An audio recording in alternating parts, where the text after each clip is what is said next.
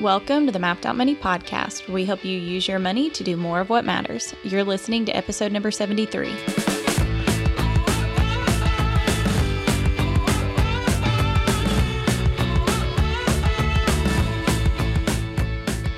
And today's episode is brought to you by the Mapped Out Money YouTube channel. Now, uh, admittedly, we have not been uh, as consistent on the YouTube channel last year as we'd like to, but we're turning a big corner in 2022 and uh, we're posting regularly every Saturday. And the YouTube channel is really, you can think of it more as a concise, more teaching, straight to the point version of the types of conversations that we have on this podcast. We would love for you to check that out. Just go search for Mapped Out Money on YouTube and it should come right up.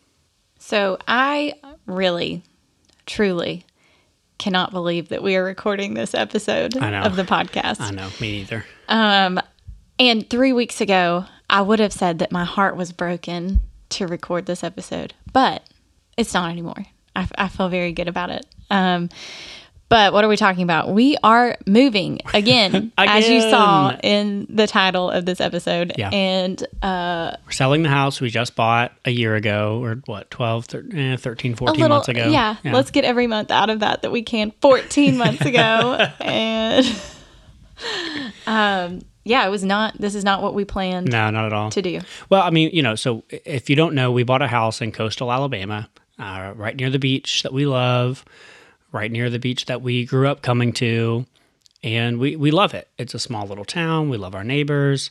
We like the neighborhood that we're in. We love the community. We can walk. It feels very much like the Andy Griffith show. It does. And like we have um, one of our neighbors in particular, he's just like the best. He's I so mean, awesome. Yeah. It, like he'll see us outside working on a project or something and he'll uh he'll smoke us some meat and bring it over and Yeah. like I know y'all have been working hard and wanted you to have some good dinner or whatever. Like he's just oh and It's when we first started talking about moving, I was like, No, we can't leave Don. like we'll never get another Don. I know. He's the best. Yep. So uh, there have been a lot of emotions that have gone uh, Yeah. into this decision for Because sure. we do. We love, like, there's literally nothing about where we moved that we don't like. Other except than- for the fact that our family's not here. Yep. Yep. And turns out that's a that's a deal breaker. Yeah. Well, I mean, if you listen to this podcast, you know that family is a, core, a big core value of ours. It's a big part of, of why we use our money the way we use it and what we care about and how we want to spend our, our time and our money. And ultimately, we learned, as we'll get into, that we want to be closer to family than we are down here. Yeah. Um. So we we did want to point out like we don't want this to just be like a Nick and Hannah be entertained by like what's going on in our life Yeah. episode. Uh, we want it to be actionable and and helpful, and so hopefully we're going to achieve that. Um.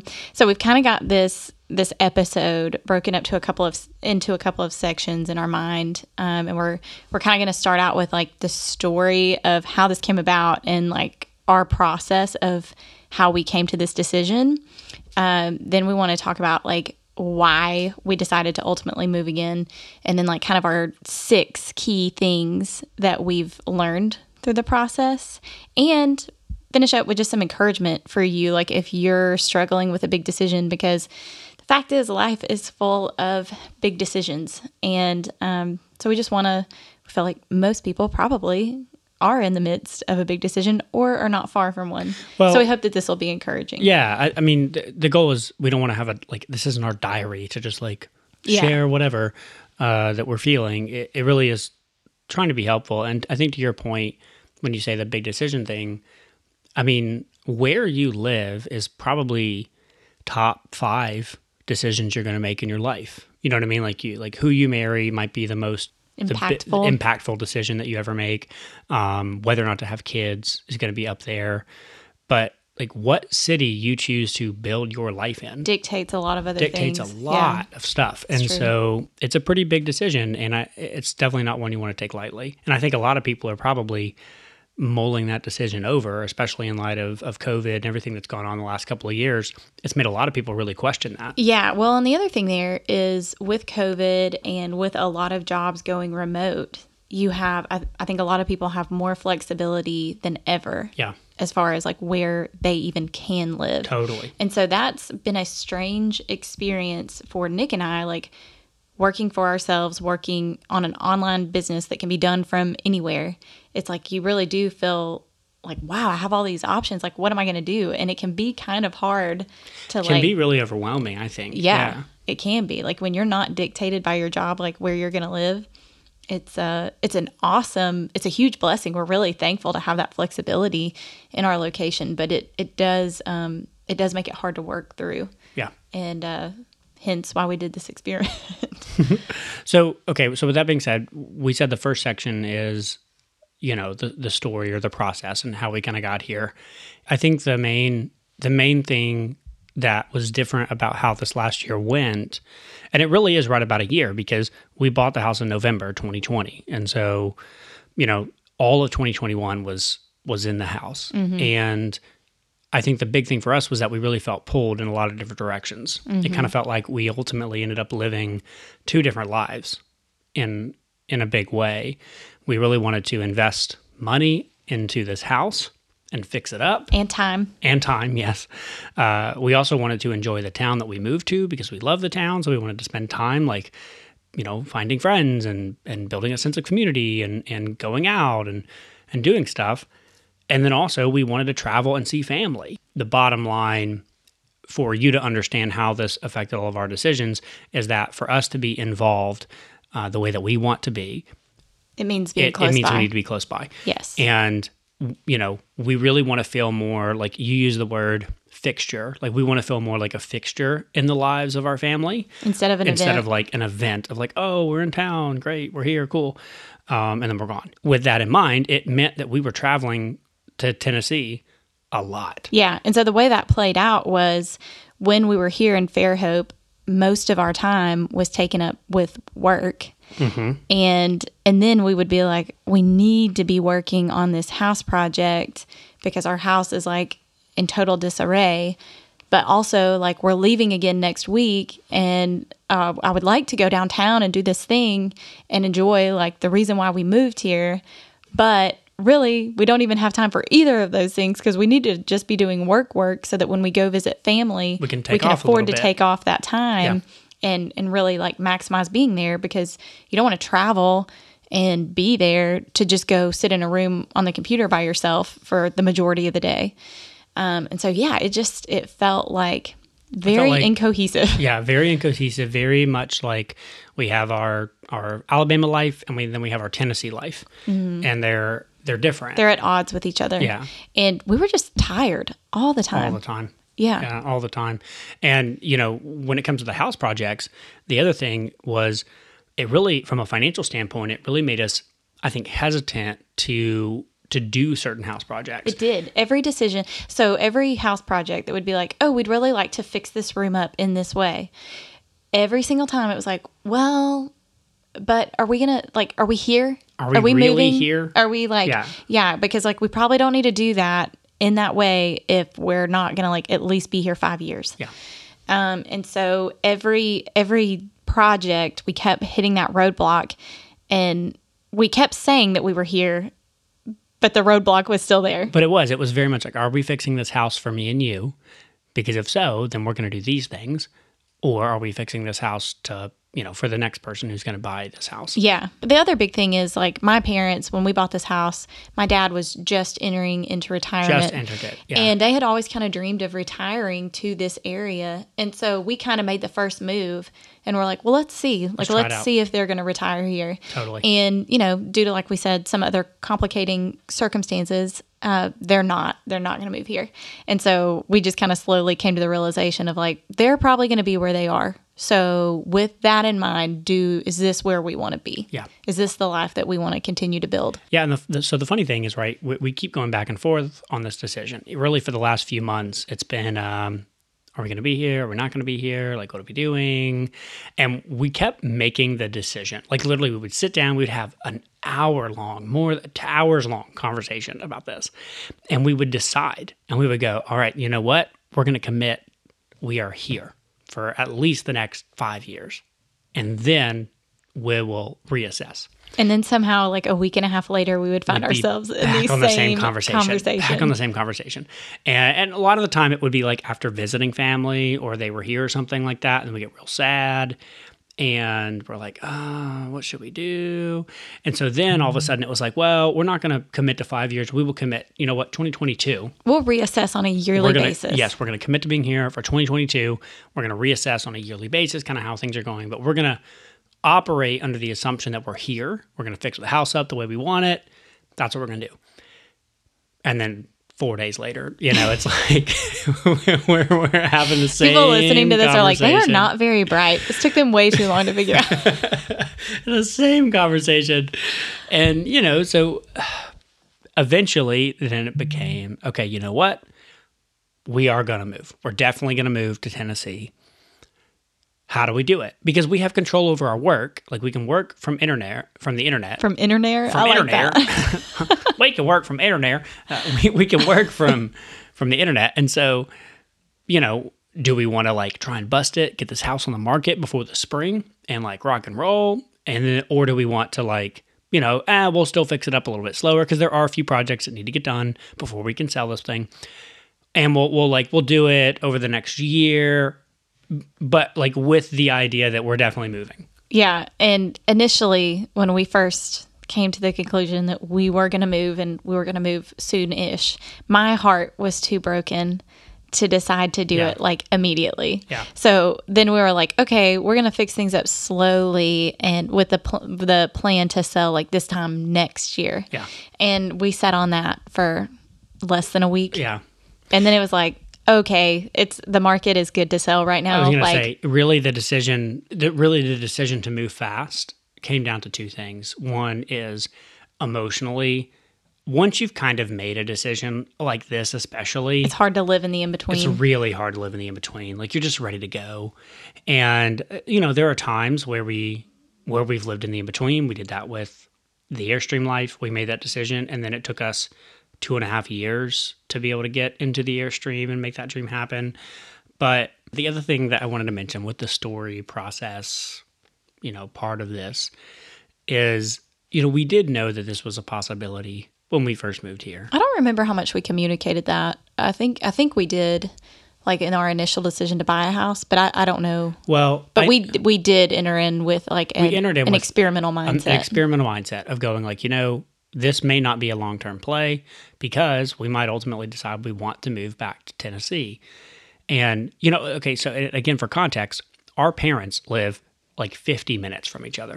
And so we're very blessed that our our families and like literally all of my family is right there uh, within you know 50 minutes of your parents and so everybody's in tennessee and so we kind of knew this was a possibility especially over the last few months the conversation kept coming up and and i i would bring it up because i'm really big on not letting sunk cost affect your decisions Yeah. you know that was something. You're very good at that. well that was something i learned 10 years ago that um, I think because I was so bad about it with with uh, school and you know sort of p- finishing out a degree that ultimately I wish I wouldn't have done because of sunk cost. I really learned my lesson from that, and so I'm really like very wary of that now. Yeah. So I was bringing it up, you know, hey, like, you know, we can sell. I haven't learned my lesson on that. So I was like, what's wrong with you? Don't even say those words. We just bought this house. No, we're not going to sell it. Are you crazy? And yeah, you were smart enough to keep bringing it up. Like, hey, we keep like having all these quote unquote issues, you know, or whatever. Like, oh, we're exhausted. Oh, we felt all these different, we feel pulled all these different directions. And oh, this feels incohesive. And okay, are we just going to sit around and talk about it? Or are we going to do something about it? yeah, it? yeah, that was my that was definitely my big thing. Was like I just wanted to fix the problem. Yeah. You know, and and if you i think that's a good takeaway like if you've got something in your life that like you're continually kind of like complaining about like really calling yourself out and going okay why do i keep complaining about this and am i going to take any action to change it? And if i'm not then i need to stop complaining about it. You need to stop complaining about it because that's what you chose is to not take action. And that was kind of so that's what we would do. That that was where the conversations would come up because it was like okay well that's okay we're staying. Yeah. and so we we would quote uh, think we took action on it by making the decision to stay. Yeah. but then you know we kept complaining about it if you will. And so and Nick is really good about calling our crap. And so whenever calling my crap, whenever whenever I would be complaining about it, you know, he just kept being like, well, we don't have to do this. Yeah. So why don't we change something Yeah. if we keep being unhappy with the outcome of whatever we've, you know, the decision we've made? Why don't we change it? We can change it. Yeah. And I was very resistant. Well, but for good reason because, uh, like you said, it was you know we It's we had not- some level of fear around even having the conversation in a way. Yeah, because I think, you know, I did feel like, no, like I want to be here. And I'm scared that like if we have this conversation, the outcome is going to be us not being here. Yeah. And and it was, but I really do truly feel like, you know, and we're going to talk about this more later too, but I really do feel like God's like tuned our hearts to want something else. Mm-hmm. And and like I truly I love Fairhope still, but I don't feel heartbroken the way that I did when when we first talked about this idea Yeah, um, and I'm I'm really thankful for that. yeah, yeah. I am too, and and I think for anybody listening, you probably have felt things similar before, where it's like you know that you need to sort of face something or have a conversation about a hard decision, but you avoid it because of all of these other feelings. Do you ever have what what's that um the phrase for the like when you can have a million thoughts at once? Like it's like all of a sudden, you know what I'm talking about where you almost experience something where it's like you experienced a whole like sequence of decision making or feelings in like an instant. I know what you're talking about, but I don't know if there's a word for it. um there's got to be a word for it but anyways when we're avoiding that it's almost because it's like we experience this feeling of like i don't want to feel like a failure i don't want to give it a sunk cost or or like uh, we already made this decision i want to be here um i don't want to i'm worried about what people think like everybody's going to think you're an idiot because you bought a house that you then sold a year later and like you have all of these like rapid fire feelings Yeah. that keep you from wanting to you know have that decision Yeah, it doesn't feel good to face those. Even even the process of going through those one by one and like you know being like, well, that doesn't matter. At the end of the day, that doesn't matter. It still it still doesn't feel good to work through them. It's still like ugh. I don't No. know. And I think it's also really tempting to feel like we made a mistake. Mm-hmm. And I think certainly in this scenario, a lot of people would probably say that. I mean, I'm as we record this, I'm literally looking at two pieces of plywood that I'm like, yeah, we need to take that back to Lowe's because I'm not going to use that. And you know, it's like it, it's easy to feel like we we shouldn't have done this.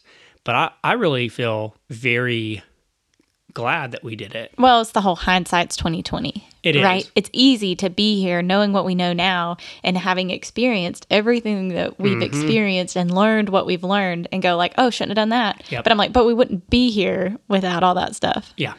Yeah. So yeah, so much of life is growing and, and learning through your quote unquote mistakes.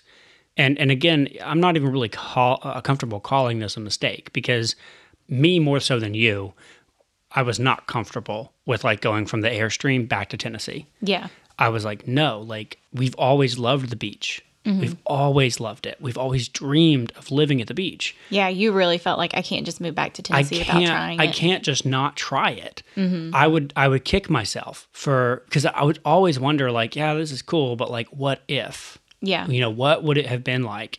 And I really needed us to to dig in and attempt it. Yeah. And that being said, uh, you had a trip. What month was that trip that you did September. to Knoxville? September. Yeah. So Nick went to Knoxville in September um, with some of his buddies and came back saying like, you know, if we decide to move back to Tennessee, I can be really happy and excited about that. And I was Yeah. like, um, are you crazy?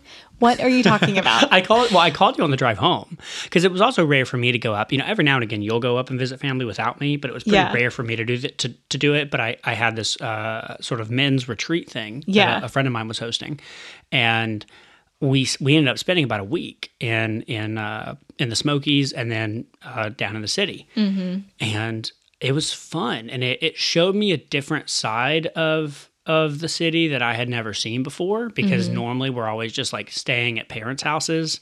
We're not really doing anything in the city. Right. And I, and you know, when we were in Fairhope and, and exploring it, it was just me and you. And so we get to really explore and like see all these cool things that are going on. And I just assumed like, man, Tennessee doesn't have that, you know? Yeah. Uh, but when I was there with my buddies, I really got to see a different side of it. And so I called you on the way home and I, w- I wasn't, I even told the guys, I was like, guys, I think I'm kind of in trouble. And they're like, what? And I was like, this, this week has kind of made me feel like I'm, I'm ready to move here. And they're like, bro, you just bought a house. like, that really kicked off this You know? this whole thing. Like after that, you I think were you know calling out my complaining more, and we like we said we're having this conversation over and over again. But that really did feel like uh, the turning point. That all of a sudden you you were like I can get on board with this. Like I can Yeah. feel really excited about this. Yeah. And and yeah, like you said, you know, nine or ten months before that, you were saying like I'm just not ready. I'm just not ready to make that move. Like I really want to try this. Well, and Um, I do think it's interesting for anybody who doesn't live in the same town as their family. They know exactly what I'm talking about because when you go home for the holidays or you go to visit, Well, you're focused in on you're visiting. focused in on visiting. Yeah. And so you don't typically do very much in the city that you're visiting. Mm-hmm. And so oftentimes you don't even necessarily know all the cool things that it might have to offer. yeah. And I that was the case for us. So really to kind of maybe wrap up the the section that tells the story, if you will, is after we really kind of made this decision and we felt like, all right, this is what we're doing, we felt a really big weight lifted. Like I know you said that there was some bittersweetness and you were kind of heartbroken at first, but there was still a really big weight that felt like, Well, yeah, and after after I kind of processed it long enough to be like, hey, you know, Fairhope is not going anywhere. We can come back and visit. Totally. If down the road we decide to move back here, we can move back here. Um, it's not the death of Fairhope, you know. And I, I think like kind of once I worked through just that emotional stuff of like, oh, leaving Fairhope behind and kind of leaving this dream behind for another dream, then I could definitely, I felt like, okay, I feel like I feel a sense of peace about this decision. And I feel like, um, yeah, there's an element of me that's sad to leave Fairhope and all of our friends here. But at the end of the day, I'm, I'm more excited for what we're saying yes to than I am sad about what we're saying no to. yeah, I think that's a good way to say it. So like Let me wake Margot up because she's snoring. Yeah, every so often in our podcast episodes, Margot she she gets so ridiculous. Like she rolls over on her back and she gets all twisted up and she snores really loud, but it conveniently also kind of sounds like farting. Um, so not a good look for the podcast. no, like you so like you said what did you say you said um, ultimately we're we're excited about what we're saying yes to yeah, and so i think you know to solidify our main reasons obviously if it's not clear by now the main reason is family. And what's funny is that when i think about our podcast that we did a year or so ago mm-hmm. about you know however many tips to choose your location or whatever i don't know what we called it but you know about how to decide where to live i still think that podcast was really good even though we're leaving the place that we landed if I do on say so myself, no what was excellent. it was a great show. Uh, no, what what I mean though is like the variables that you should consider when deciding where to live. And you know, for us, when we when we chose to live here, it was like we dropped a pin on a map in in Tennessee, in southeast Tennessee, where our family is, and it, we basically drew a eight hour you know radius around that, and said, you know, this is our starting point. We want to be within eight hours of family, and that's how we landed here. But basically, all we realized was okay, well, that one variable was wrong. We don't want to be within eight hours of family. We want to be in the same location as Right. family. Yeah, And so that's really the the main reason we're moving and the main reason we're excited about it. and like we said, like some things have happened in between us making the decision to move here and and realizing like, oh yeah, eight hours is actually a little far. Too much. Yeah. Yeah, too much. So yeah, you know, the situation changes and and you can change right along with it. Well, and like you said, th- with the situation changing, this is also one of those things where I think it's important to pay attention to other things in your life that especially God might be doing. So, like for us, we're really, really blessed to be able to work remotely and choose where we want to work from. And uh, certainly, uh, my dad can't. He builds houses for a living. Yeah. Okay. You know, he's very much Much there harder to move that business yeah, you than can't it does. you can't ours. move that around. Um, you know, and so our family's not they're not in that scenario, and we are, and so Mm-hmm. it very much felt like okay, we're feeling pulled, and we've actually got a lot of flexibility that God has given us to be able to do that. Maybe that's not a coincidence. Yeah. Uh, the other thing that I want to point out there is there were a lot, there are a lot of elements that were like, man, we really wish that this would change. and that this thing would improve and that that thing would improve and you know whatever. But ultimately those things aren't in our control. And so maybe those elements will improve or maybe they won't. Uh, we don't know. But ultimately what we have control over is what we do and where we live. And so the only the only thing that can be improved in the situation as it is right now is our location. And and that's the only thing that can kind of make things fit together better. Yeah. and um, just embracing that and not sitting around and saying, "Well, I wish that would change, and I wish that this would happen, and I wish that that would happen," because great, but that's not what we have anything to do with. Yeah. So let's let's focus on what we can change. Yeah. And make optimize that. Well, and that's like what you said earlier with the whole like calling us out on our crap, if you will. What you mentioned was, okay, we keep coming back around to this. And that was always my point was like, okay, well, we can't change other, we can't change some of that stuff. So what can we change? This. The other, the other thing I wanted to mention about what we're excited about is not just the immediate future of knowing like, hey, we'll be closer to family, but also about the future future of like one day we hope to have kids of our own. And we feel pretty confident that we would like those kids to be around their grandparents and around our family. And so, also knowing that if we make this decision now before we have kids, yeah, it's a pain. Like, it's a pain to move. Like, we're really, you know, when we first thought about this, we were just like, ugh. Yeah. like, when we had the Airstream, it was just the camper. It's pretty easy to move. Yep. Uh, but now we have all this stuff, you know, because we furnished a house And, and you feel like an idiot because literally some of this stuff we just we just moved bought. out Just, like, weeks ago. yeah. Weeks ago. Well, for Christmas time, when we were up up at family, we we literally brought stuff back. Yes. You know. And now we're like, all right, load it all up. Well, it's also a really inconvenient time because my parents just sold their house and we can't even like use them as like an intermediate storage anymore because we would have definitely done that uh, if that wasn't the case. You know, so there's just some goofy things that are like all over overcomable. Over is that a word? Overcomable obstacles. Sure, it is now. Yeah.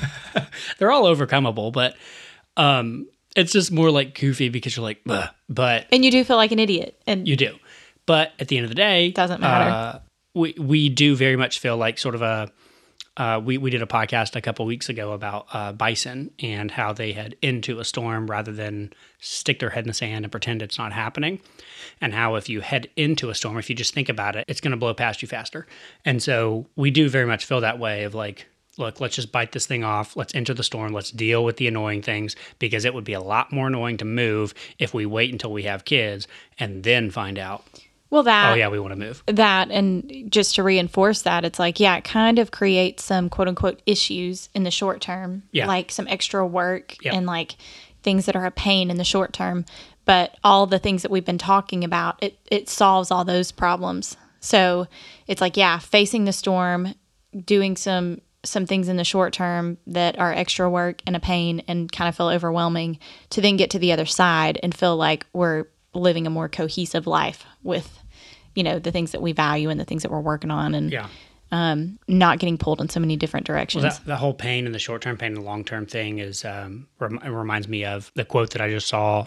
You're either getting paid for decisions that you made years ago, or you're paying for decisions that you made years ago. yeah before we move on kind of the last little thing uh, i guess that i want to emphasize is just that we wrestled with this i think a lot of people um, when they're faced with a big decision and they feel that flood of like what are other people going to think? I'm going to look like an idiot and this and that and whatever.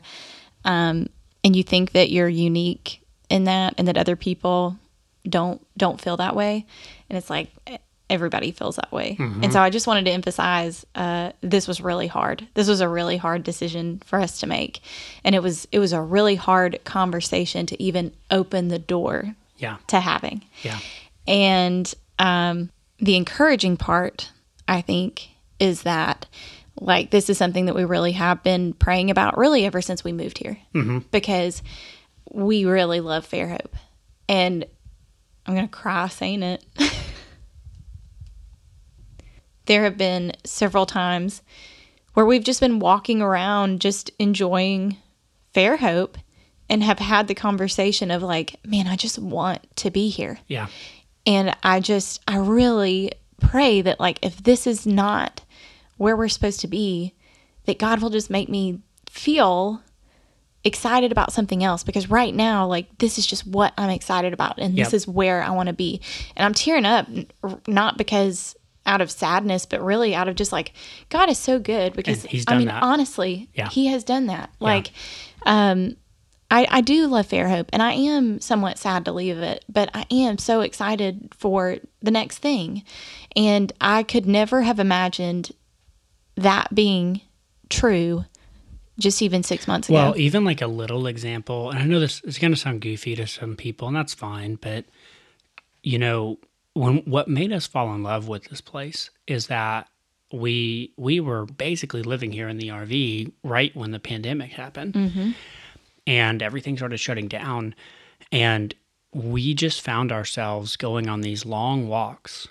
Uh, there was one Saturday where we clocked it, and we walked like 14 miles, and we would just walk and talk Yeah. and Talk to random people that were talk also to random out walking. people and um, walk by the bay and watch the sunset and and um, one day we were running I'll never forget we had jogged down to the bay and uh, there were some people out in the park and just playing and it was a gorgeous day and there was this guy with his like saxophone and piano and he was like singing God Bless America and it literally felt like a movie It and it was like We're both like sitting here crying, like remembering. it's like, is this place real? Like, is this real right now? This is.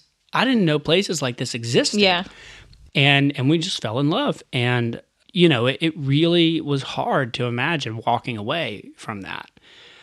And to your point, I didn't think, I didn't think we'd find anything else like that, and um, and so moving moving back to Tennessee just felt like for a while it felt like ah really It felt like it was going to be something depressing if we did decide to do it. yeah That it was going to be like Wow, not excited about the doing this for location at all, yeah. but we're just doing it for family. Yeah. And I think that we had kind of resolved ourselves to that. Um, that being like, okay, well, if in the future we do decide to move back, that'll just be the reality of it. And it just, Yeah. you know, is what it is. And I want to be careful, like not to preach some sort of prosperity gospel about like just pray and God gives you whatever you want. Because I don't. That's not. That's not what- That's not what we're saying.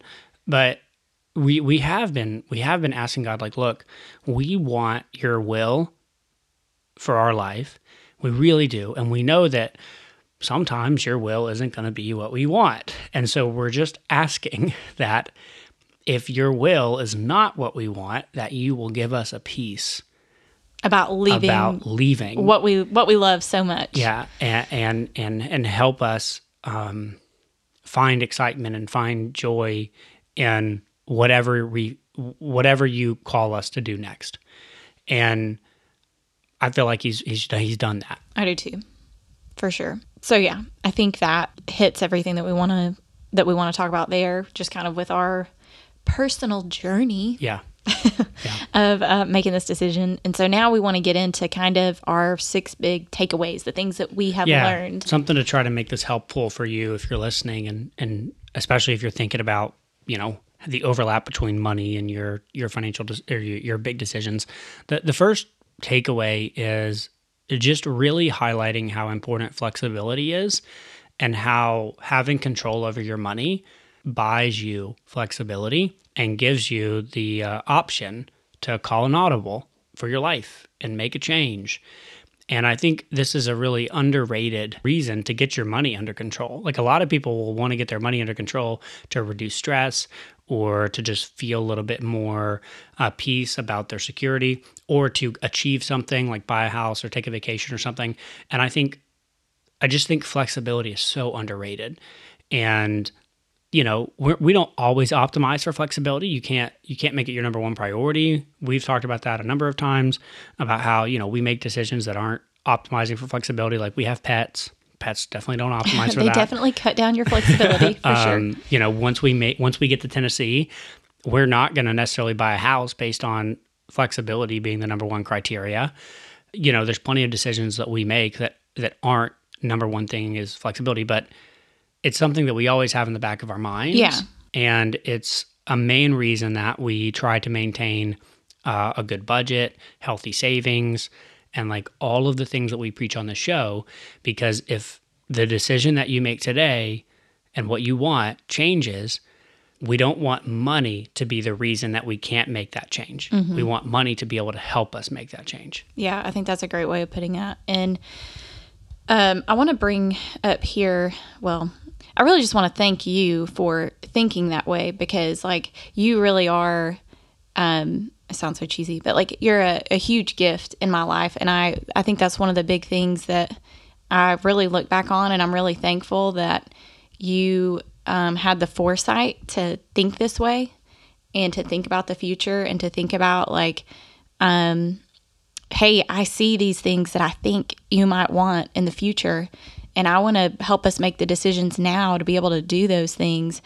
And, uh, you know, we've done things where we've talked about I was the more reluctant spouse when it came to budgeting and, and all that. And it's true. I was, you know, there was a time when, when you were trying to get us to be really frugal um, and really make some short term sacrifices. And I kind of felt like, I feel like you're making us more miserable right now than we have to be. Like, why are you doing this? Um, and it was because it was coming from this loving place of, like I just said, you were looking into the future and going, like, hey, I think you're going to want these things, and I think these things are going to be really important. And uh, to be able to do those, it means doing this now. And so, um, you know, thank you for for doing that and for bringing up those conversations and for um, for making that something that that we talked about on a regular basis and got on the same page with.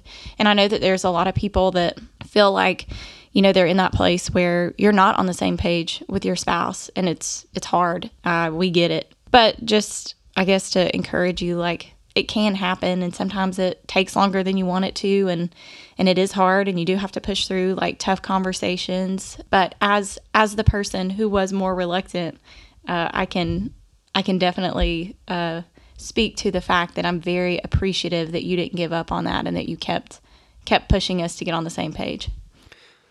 Well, that was nice. And I think the thing that I'm so thankful about, I'm actually going to skip ahead here. We're going to rearrange these numbers on the fly. But uh, one of the one of the other big takeaways or learnings that we had from all this is the importance of open communication with your spouse. And so, like, I really appreciate about you that I always feel like we can talk through these kind of things and can really put everything on the table and say, all right, like if we were really gonna, you know, rethink our whole life, what's what's on the chopping block, you know? And a lot of people just can't even have those conversations. And I really appreciate that about you because I do think about the future a lot and I think about the flexibility that we might have in the future a lot. But in order to get that future that I desire, um, I've got to have a teammate who is like willing to have those conversations and and really navigate some of that. So to, to, to, try and give the person listening something that would be beneficial here, money is one of those things that if you are married and you are pulling, as Chip and Joanna Gaines would say, at the opposite ends of the rope, you know, with your finances, it is going to make everything worse. It's going to make everything so friggin' hard to deal with. And so we know we experience. know firsthand. and and um, there are some people that I coach where I mean, literally, I will be on a call with with somebody. Normally, if this is the situation, I don't get to talk to both people. I have to. I'm only talking to one person um, because the other person is just so not even ready to talk about the stuff. And and they'll tell me, okay, this is what we're dealing with. This is what we got going on. Da da da da. I can't get my spouse on board. And there are times where I've literally told people, I said, listen, I think it's great you want to budget. I think it's great that you want to try and save some money and invest and pay down some debt and like get your financial situation together. But honestly, you got to work some stuff out in your relationship first because this is going to be like trying to push a rope. Like you're not, it's not going to happen. And so I think at, at the core, the big takeaway through a big decision, especially a big financial decision like moving, is like you've got to be able to have some open lines of communication and be able to talk through some of this stuff. And if you're not there, then stop listening to our podcast and go listen to a relationship podcast and get get some of that stuff figured out. Because to me, and the biggest the biggest piece of advice I have for anybody there is is just the importance of having empathy for the other person. Because the thing that got us together was you being able to see my perspective and have empathy for that and say, you know what? I think that Nick is trying to think about our future, But then I had to have some perspective for you because I think it's easy for the person who wants to quote handle the money responsibly or something like that.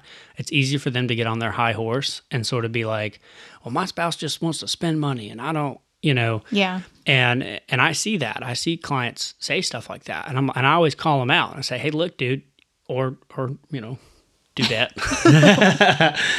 uh, I'll say, you know, I'm like, "Yeah, I hear you, but you also have no empathy for them because likely they are wanting to spend money in a certain way for it might even be a really good reason. You know, maybe you got kids and they need stuff, or maybe um, they're trying to do something that actually they think you would enjoy. Um, or they're trying to like recognize that, hey, you can't always sacrifice everything in the moment for the future because then what good is that? Yeah, because what's- you're not guaranteed. you're not guaranteed anything in the tomorrow. Yeah. You know, so there's a balance here. And I just think it's really, really important to recognize that you have to have empathy and you need to take ownership over your own your own approach to this conversation and try to have empathy for the other person and see things from their perspective because especially as morgan housel shows in his book uh, the psychology of money how you were raised and what was going on in the world at the time you were born and everything about the context of your life and what happens with money shapes the way that you think about money and the way that you interact with money and the way that you feel about money. And that likely is going to be very different than uh, yours is going to be very different than your spouse. And so you've got to have empathy and put yourself in their shoes and try to go, okay, well, let me think. If I was raised the way they were raised and if I had been born where they were born, if I had been born in the situation they were born into, then, you know, maybe I, I can actually, I can understand how they would think this way about money.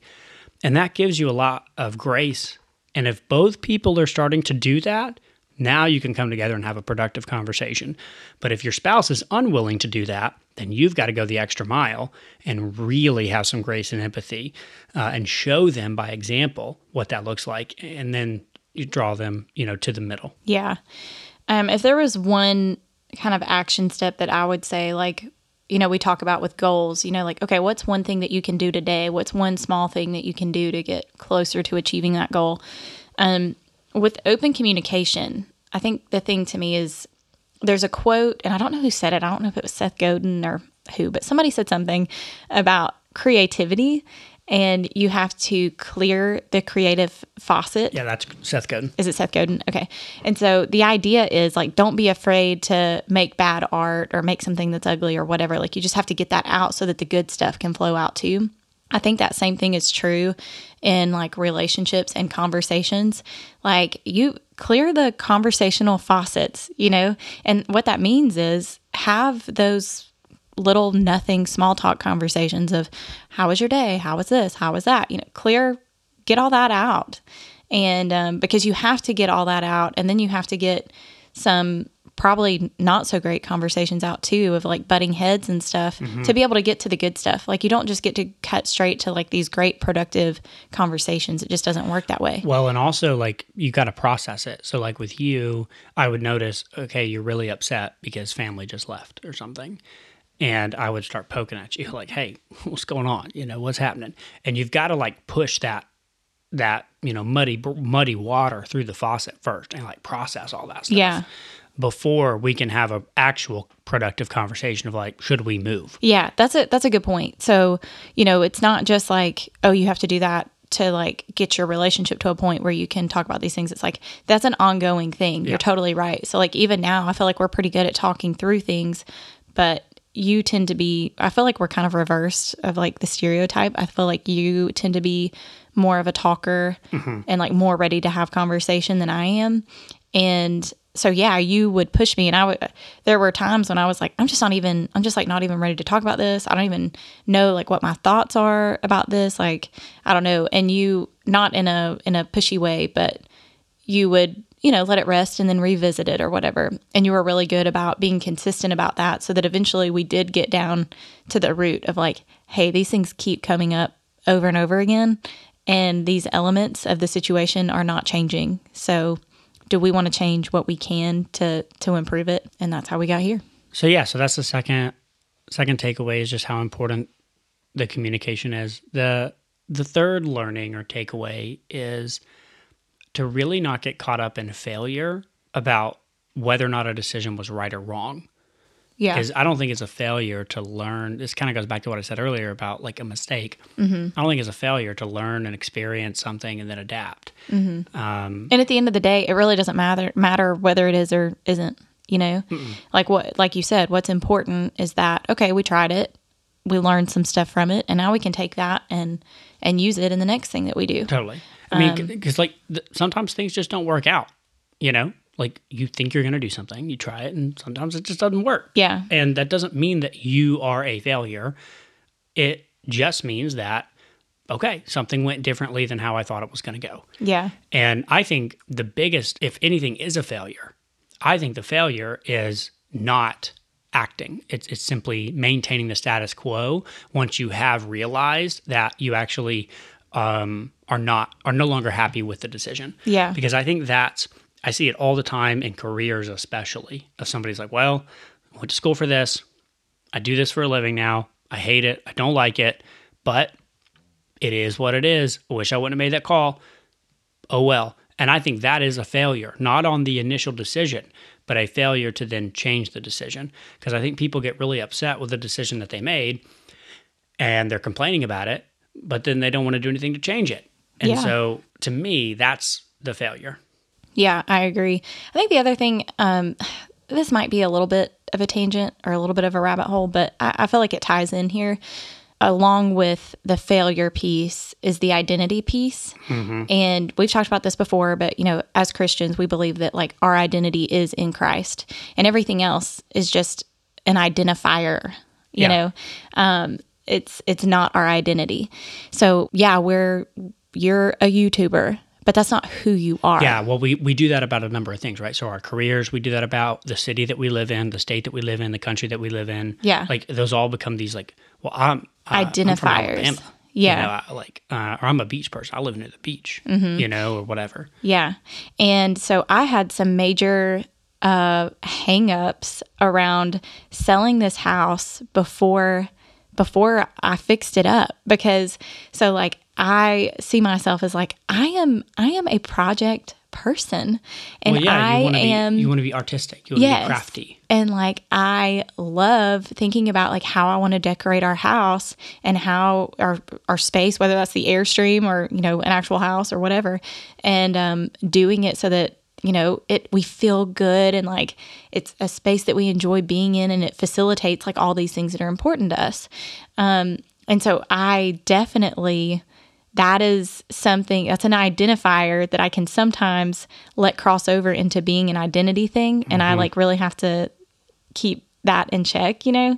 And so I definitely noticed like I felt called out in that when we did start talking about selling this house, it felt like a hit to my identity because I had failed at realizing the vision, the long term vision that I had for this house because the situation had changed. Yeah. And um, I didn't want to fail at that. And so there was part of me that wanted to hang on to this house and like just keep moving forward with the original plan just so that I that I didn't have that failure. Yeah. You know?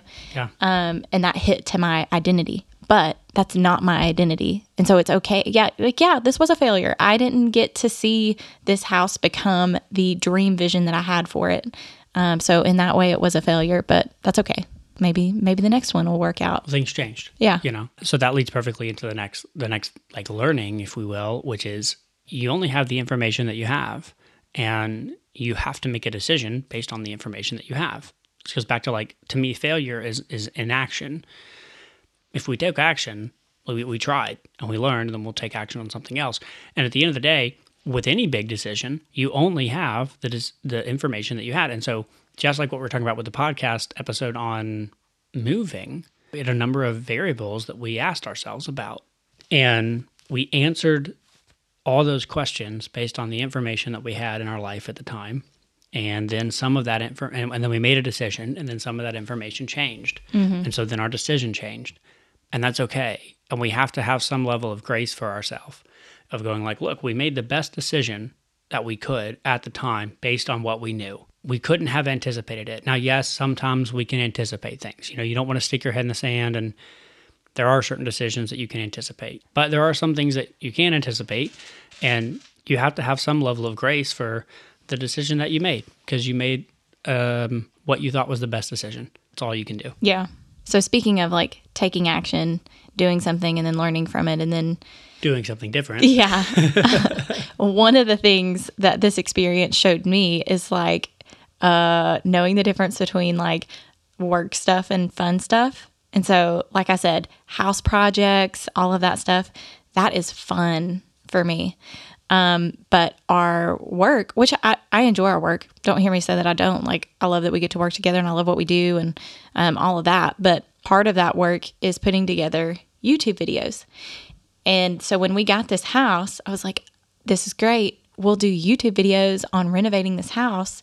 But the problem is, making videos takes a lot of time and effort So much time. and it makes whatever you're doing, whatever project you're doing, take a lot longer to try to set it up for a YouTube video or whatever. And so that just added this layer of resistance with projects and and it added to like feeling overwhelmed.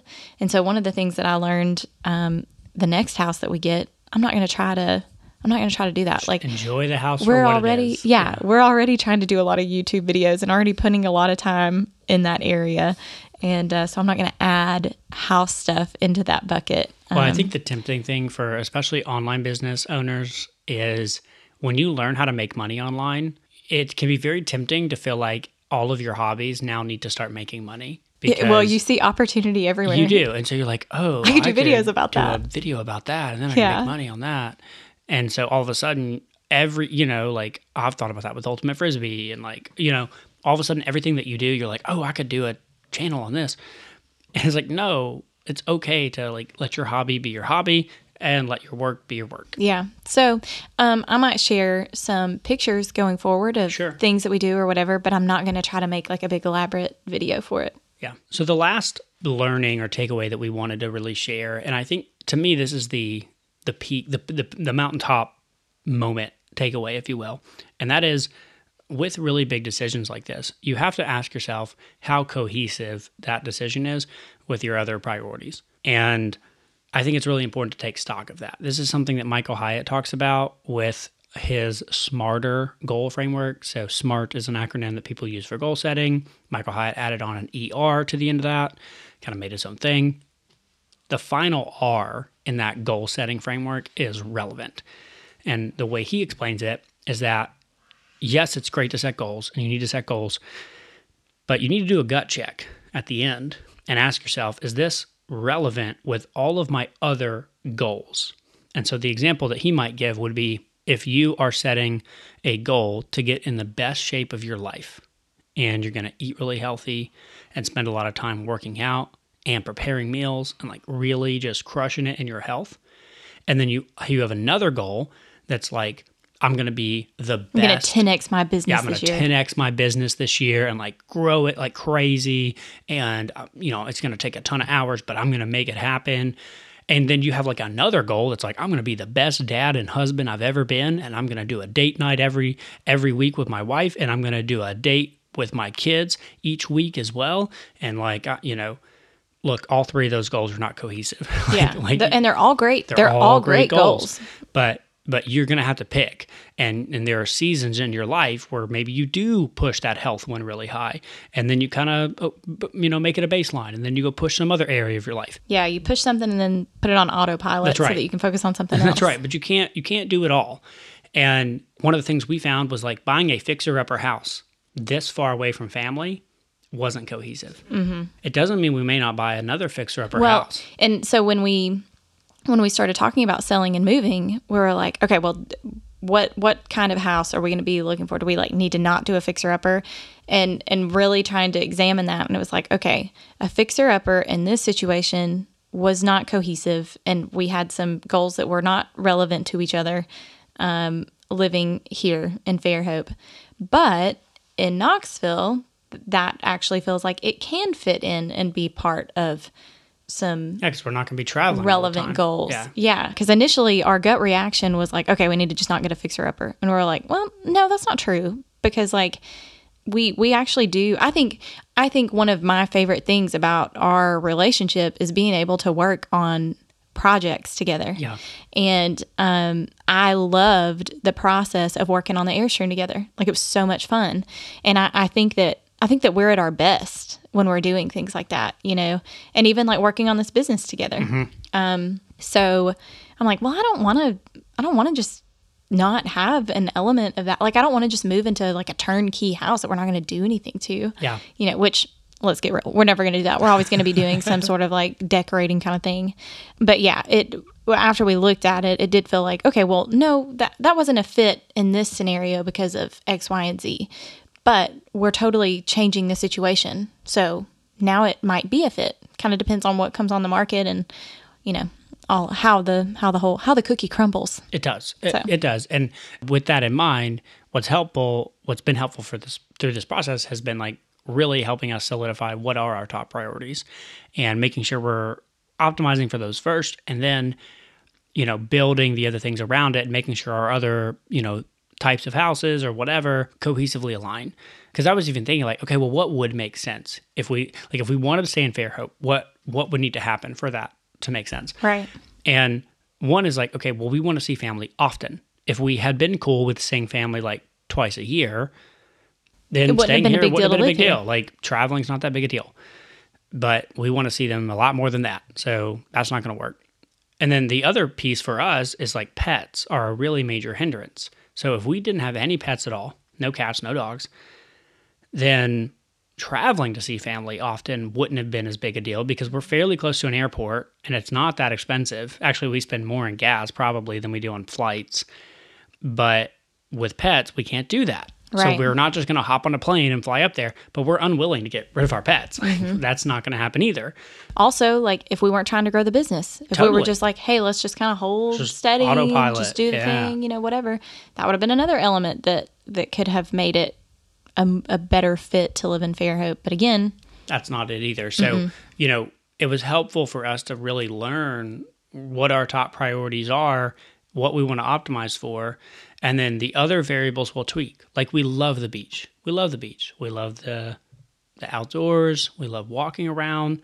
And so then when it was like, okay, well, in Knoxville, there's no beach, but how can we try to optimize uh, for the outdoorsy stuff? You know, the outdoorsy uh, things that we like to do, the walking around that we like to do. And turns out there's some places in Knoxville that, that We can do that. And so Yeah. we're really excited about that. And so I think to me, the takeaway again is just really trying to get clear on what those top values and priorities are, and then trying to make sure that when you're making a big decision, it's cohesive with that. Yeah. Um, side note, I think one of the things, and I think we've talked about this and we've talked about like airstreaming and and kind of what that experience taught us, you know. And I think one of the big things that came out of our time in the RV was learning to appreciate all of these different places for their differences. For what they offer. Yeah. Mm-hmm. So, you know, we're not moving to Knoxville going like, oh, Fairhope's so much better because of this and that and whatever. It's like, no, Fairhope's over here and it has all these things that we really love. And Knoxville's over here and here's all these things that we love about Knoxville. And so just like appreciating things for what they are. Yeah, so I think there maybe the extra little bonus takeaway is if you've never traveled much, if you've kind of just always been wherever you're at, then I don't know that you can fully appreciate um, what it feels like to embrace an area for for what it is. And I think that's the coolest part of what the RV life taught us. Yeah, the heart the heart of what we're getting at it, it here is that we have had the conversation of there's literally like like everywhere we go, we normally end up finding something that we like about it. Yeah, So we went to we stayed in Hohenwald, Tennessee. I had never heard of Hohenwald, Tennessee. like a tiny little place. and it sounds suspiciously close to Hole in the Wall, Tennessee. Yeah. But um, we went there, and it's kind of super small, like not a whole lot happening. And we were like, Hohenwald is great. Like we really enjoyed our time in Hohenwald. We were like, we would totally go back to Hohenwald. yeah, Um, And so I do think that that is a uh, that's a skill I think to develop is like being able to appreciate things for what they have to offer. yeah. So that was a little bit of a another rabbit hole. I feel like I am leading us down a lot of rabbit holes That's in this okay. episode. That's all right. So where where are we coming back to? Well, I, we can kind of move on, I think, from the learnings to just some some brief encouragement before we wrap up, and that is really just anybody who is in the process of making a big decision, which I think is probably a lot of people, especially over the last couple of years as it relates to COVID, and kind of rethinking a lot of what you're doing. Is I would I would just really just encourage you to to not be discouraged if you make a mistake in that decision or you make a decision and then later find out actually wish I would have chose something else.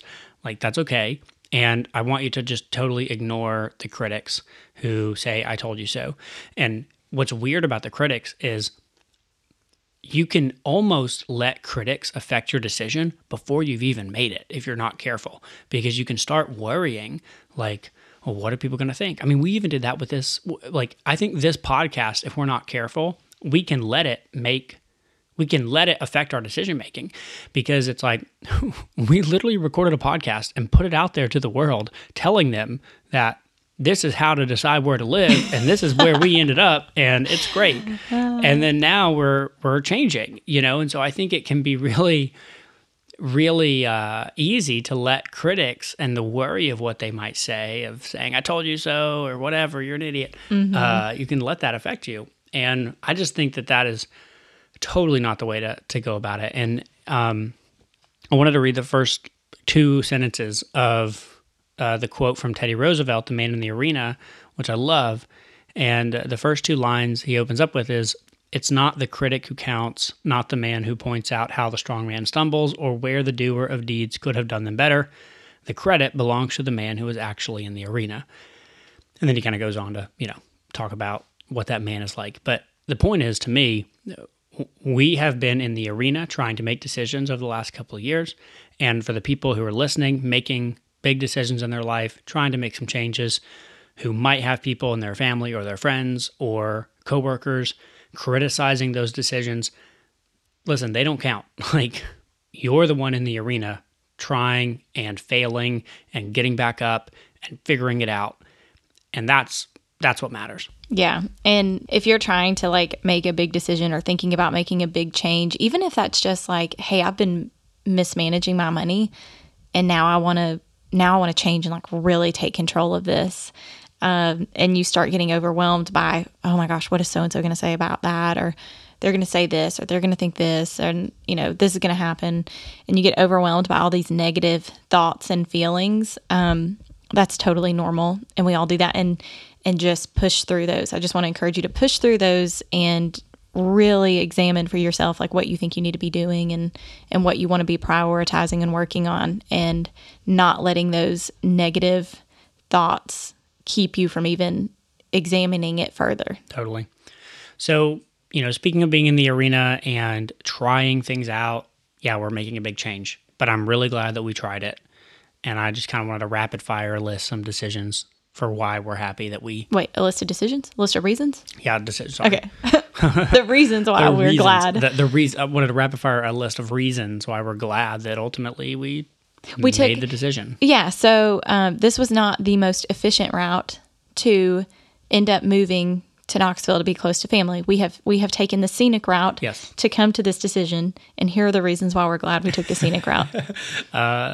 So first and foremost, uh, we now know what it's like to buy a house. Yeah, Uh, this was our first house we ever bought, and I was clueless. and I thought I knew, I, you know, I thought I knew like the general process. I didn't. Nope, me neither. And and now I'm like, oh yeah, okay, we can do this We because it works experience, this way, and yes. you know whatever. We also know what buying a fixer upper entails and that there's some level of delusion that you need to have in order to buy a fixer upper. And we now know a lot more of what a fixer upper fully involves. Yep. And If we'll- we- we'll whatever we enter into whether or not we want to do that. Yes. and we'll know that we're bringing some element element of being delusional into it and it's all Uh, good. The other, so probably my biggest reason for why I'm glad we did it is that we're not going to have regret. Like Mm-hmm. to me, I, uh, Jeff Bezos is famous for having a line about how he optimizes for regret minimization, which I just think is a great line. Mm-hmm. And that would have been me. Like if we would have moved to Tennessee straight from the RV, I would have been going, but what if? yeah. Like if we had moved, would they have moved? you and know, like then our life would have been uh, like this. It wouldn't be that big a deal, you know, all this stuff. And and I, I just would have wondered what it would have been like to live here. And I'm glad that we now know. Yeah. We we know. We also made a lot of great friends.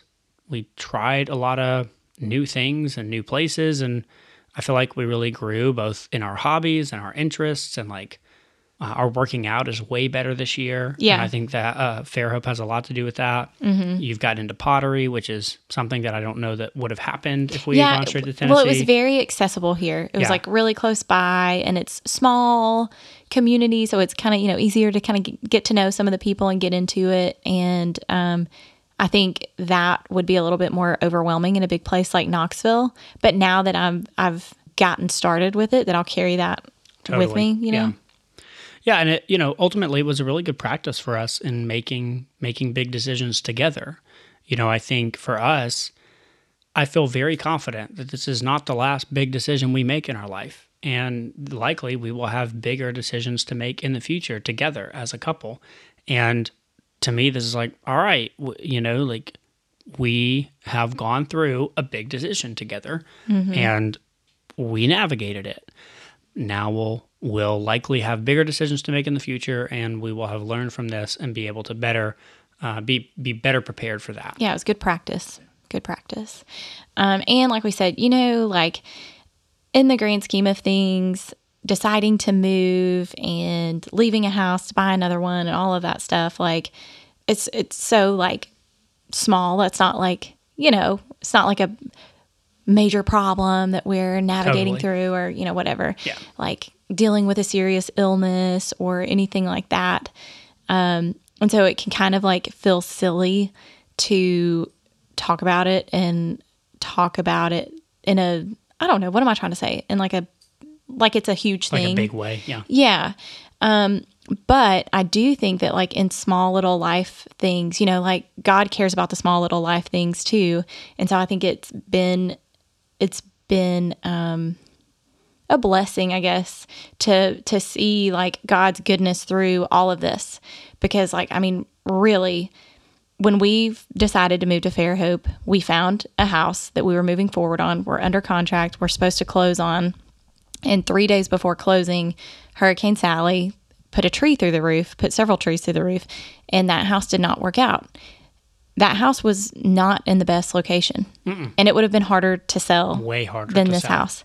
And so I am really thankful. And we were also trying to do a construction loan wrapped up into the mortgage to do some major would've a- renovations on that, been a mess. which would have been fine if we were go- if we were gonna lived there, there, for a yeah. longer time. And at the time, we thought we were, you know, like we thought, like yeah, we'll be here at least five years.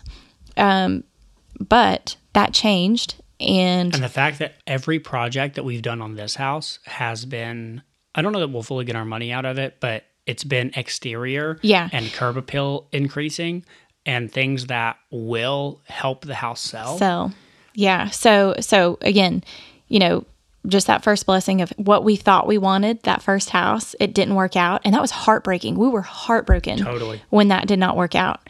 And now seeing in hindsight, like, oh my gosh, I'm so thankful that that didn't work out and that we ended up with this house that's in a much more ideal location. And, and then, like you said, like I, um, I almost was beating myself up for starting on outside projects. Uh, just like six months ago, I was like, why did I do this? Like, why did I have us do this? Like, we should have started on the inside because that's the space that we're living in. Well, then when you called our real estate agent and you were talking to him about putting this house on the market, he was like, yeah, I wouldn't, I wouldn't do any more than like what you've done on the inside, which he doesn't know what we've done, but he's like, don't focus on the inside. Like, you know, the house is a project and it's going to be a project. And so, just don't even worry about it. Where you want to put your money is the curb appeal and doing stuff on the outside. And it was like, wow, he didn't know that's what we had done. Yeah. But it's like, oh, awesome. That's what we've done. or we've already you know? Um, done anyways so we lucked out there yeah. And I, I really feel like, you know, God's been looking out for us through this whole thing. And, you know, we're excited for what's for what's next. Yeah. And um and we've been reminded throughout throughout the process of like God cares about the little things and like he's got a better plan and sometimes what we think we want is not what we actually need and what needs to happen and so you know it's okay Well, I think that's a, a perfect place to end it. So, The last little comment we were going to make is that we are going to take a break from the podcast for a little bit. We definitely are coming back. Like this is something we love doing. It's a huge part of what we love doing. It's one of my favorite parts of what we do.